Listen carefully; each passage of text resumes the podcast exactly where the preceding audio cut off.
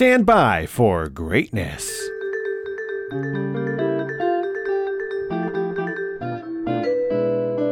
Hey, what's going on, ATL? It's Blindside. Channel Ocho Productions coming at you with your on-set weather update. It's the beginning of the weekend. Hello, Friday, July the 30th. Today and tomorrow left, and then it's August. Got another hot one lined up for you today. Looking at the high temperatures, it's gonna be a high of, oh my god, look at that. High of 97 degrees today. Partly cloudy skies. It's gonna give away to cloudy skies in the evening time, but nope, not gonna let up there. The heat will persist on until about 8 p.m. tonight dropping down to a low of 75. So a nice little breather, but it'll be probably by the time you're asleep. Humidity all day long, right at about 64%, only 10% chance of rain, and the sun will look to set about 8:39 in the PM. And now for some unidentified floating objects news. Florida. Florida, when you need it bad, we've got it good. Yes, Florida is where the UFO or UCV, unusual cylindrical vessel, was discovered on a beach in Flagler County, where the sheriff's department identified the man and the machine as Reza Baluchi and is planned to run on water to Bermuda. Here we go. A Central Florida man walked on water.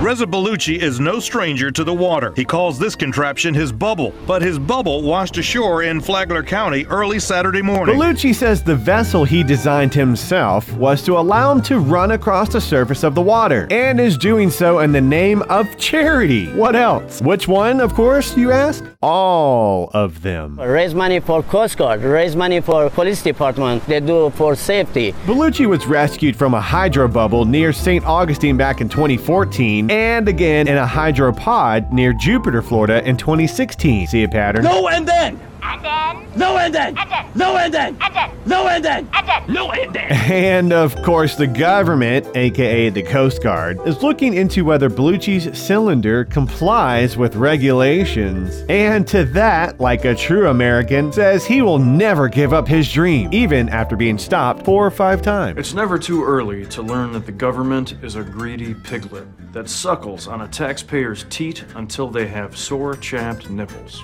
I'm blindside.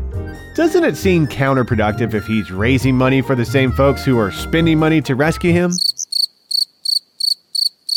And I'm out.